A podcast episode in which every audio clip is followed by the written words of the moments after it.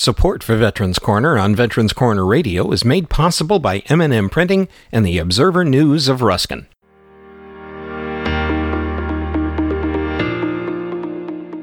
Hello and welcome to Veterans Corner Radio Podcasts, information for and about veterans. For this edition of the podcast, Bill welcomes Andy Marshall, National Commander of the Disabled American Veterans. Commander Marshall is one of us in many ways. His two Purple Hearts and the disabilities resulting from them led to a 40 year career with the DAV. Prior to his retirement, he was the supervisor of a DAV regional claims office, and he shares many of the insights he gained on the front lines, so to speak. You will learn much from him and be enriched by the valuable information he presents. Here now is Bill Hodges with Veterans Corner Radio on Veterans Corner Radio Podcasts.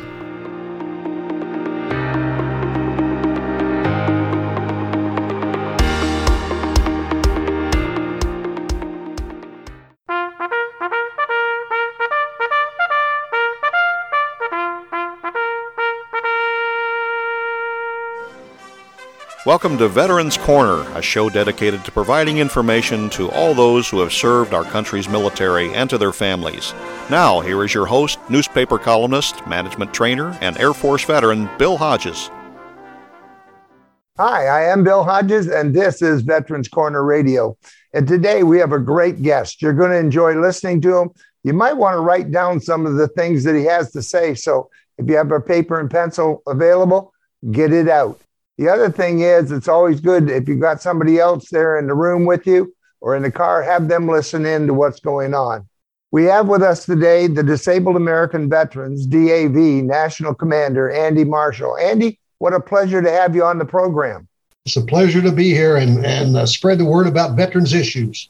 You know, it's amazing to me. You're a guy with two Purple Hearts. You didn't learn to duck on the first one. No, uh, you know, they're, they're kind of, they're, well, the first one you couldn't duck because it was a friendly fire from uh, one of our own rockets. Oh, my. Not very friendly. No, sir, it wasn't. Upon getting out of the military, you decided to make DAV a career, correct? When I was retired from the military due to the wounds received in Vietnam, I applied for numerous jobs uh, back in my hometown of Huntington, West Virginia, and uh, no one would hire me because of my disability. And uh, finally, someone referred me to the DAV for benefits assistance, and they hired me uh, as an employee in 1975. And I retired as a DAV National Service Officer and Supervisor after 41 years of work. Well, I really think it's important for our audience to know that DAV changed my life. Daryl Kratz, Daryl is one of the greatest guys. He's another vet and he said, Bill, you've got disabilities and you haven't ever filed for them with the government. And I said, No, it's been too long. He said, No, it's not been too long. You need to file for them now. And that whole process changed my life. So I want my listeners to know if you've seen, look at me and you think, boy, I'm gung ho DAV. Yes, I am, because I'm a lifetime member. I took my first government disability check and bought a lifetime membership in DAV. How big is DAV? Just over 1 million members at present time. We're probably one of the smaller veteran service organizations because our criteria for membership is different than most. To be eligible for DAV membership, must have a disability as a result of injury or disease while serving in the military. Where the others, uh, you can be a veteran and join some veterans organizations.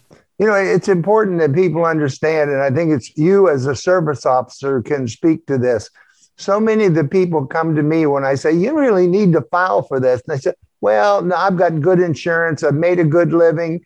I really, I, I don't know that I should file for it because I'm taking something away from another veteran. That's not true, correct? That is not true. And, and Bill, I have heard that, and it's not uncommon. It still happens, uh, especially for, uh, as you say, people who were able to end their military career, whether serving two years, four years, or 20 or more years. And they had a good job. And, and again, I have several t- had tell me what you just said that I feel like I'm taking away from someone who really needs it. Well, this is an earned benefit uh, that the veteran earned during their period of active military service. It's not something they, they just hand out to anybody. It's an earned benefit. And as a veteran, you should receive the benefits that you earned. Well, you know, one of the people out in California who called me and told me what happened after they'd listened to Butch Whitehead, the previous commander of DAV, talk about this very issue. They've been out of the military for 50 years, almost stone deaf because of their position in the military. And they didn't think they could file. But hearing Butch talk about it, now I hope people hearing you talk about it will prompt them to say, whoa, it's not too late. Well, it's never too late. In fact, it even how do you go beyond it's never too late? But if a veteran never filed a claim before and dies due to something related to the military service, the widow can receive benefits. Especially these three new presumptive diseases. Yes, the new three uh, are from burn pit exposure, uh, something that is, it may have happened during Vietnam or World War II, perhaps, but nothing like it did post 9 11 veterans. And uh, previously, they, they granted some hospital care for some conditions, but now, uh, effective August, they're starting to review disability claims for those veterans who were exposed to burn pits. And they have three disabilities asthma, sinusitis, and rhinitis. And the asthma, of course, would be the most severe of those three. There's a 10 year presumption on those three conditions. Let me go back on that. A 10 year presumption. Let's explain that. Some disabilities, the VA will grant service connection various ways uh, for disabilities or, or diseases related to military service. And one of the ways is presumption, which means you did not have that disability while serving on active duty, but it occurred afterwards, such as uh, disabilities due to uh, Agent Orange exposure. And now this this new one is you have 10 years uh, uh, of presumption that if you come down with one of those three disabilities, not due to other causes, if you develop that within 10 years, the VA will. Grant service connection if it's not due to other causes or willful misconduct, if you were exposed to burn pits. I think this is an important thing to get across. Even if something is not accepted as one of the presumptive diseases, file a claim anyway, because the people who filed for these things years ago and maybe either passed away or are still in the line, there's going to be a, a pretty, pretty big payday for some of them. That's correct. A lot of veterans file for disability. We'll use Blue Water Navy veterans. Right. And Agent Orange veterans a lot of veterans filed for disabilities due to what they believe was due to Agent Orange exposure, diabetes, and heart disease. And the VA, of course, back then denied those claims.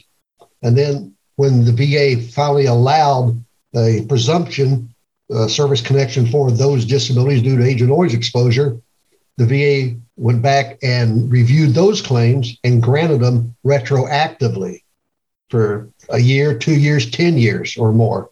So uh, uh, it's as you said before, it's never too late.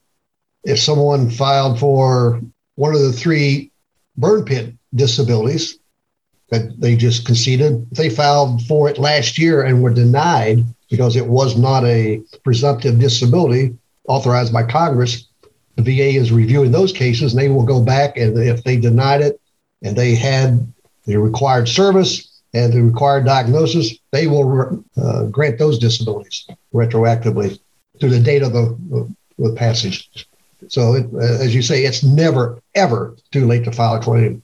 You know, the interesting thing that I found is that from a standpoint of a family, particularly the spouse, if one is filed, let's say the guy that says, Well, I've got good insurance, I've got money, I've, I do not need it myself many of them don't realize if they get 100% that their spouse gets CHAMPVA.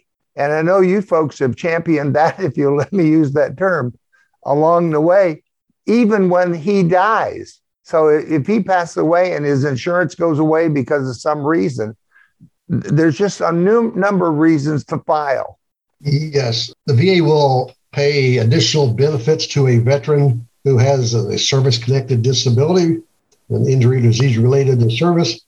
And if they're rated 30% or more, they pay them for having spouse and or children under uh, children under age of 18 or under age of 23 attending college. Uh, 100% veterans get property tax exemption in Florida.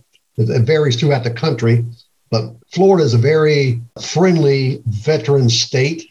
Uh, we get a lot of benefits in, in Florida for our veterans. Purple Heart can get college education for children, property tax exemptions. If the veteran dies as a result of those disabilities, the widow or widow can, can continue that property tax exemption. Some other things that don't seem like much, but it, it is uh, uh, when you have to pay for them, such as free hunting and fishing license. Parking at one of the municipal facilities, the airport.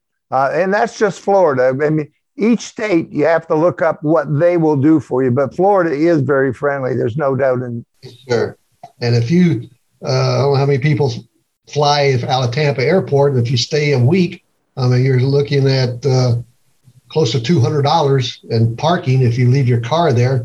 And if you 100% total permit through through uh, the VA in Florida, uh, that parking fees are waived by the Tampa airport and other airports in Florida.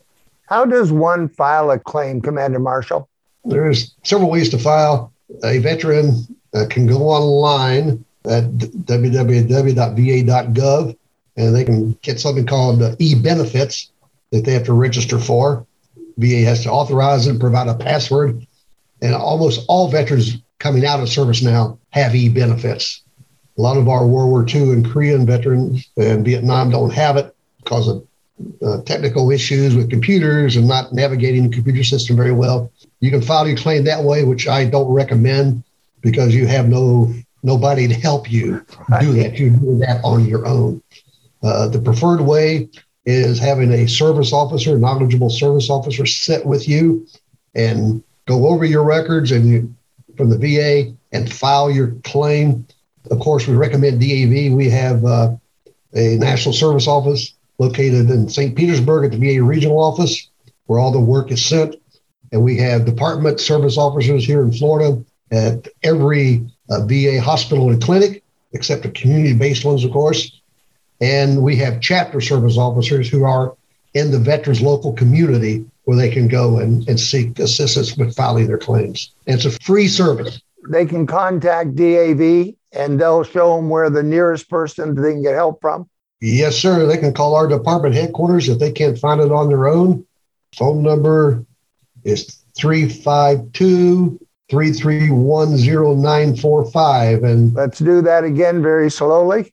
352 331 0945.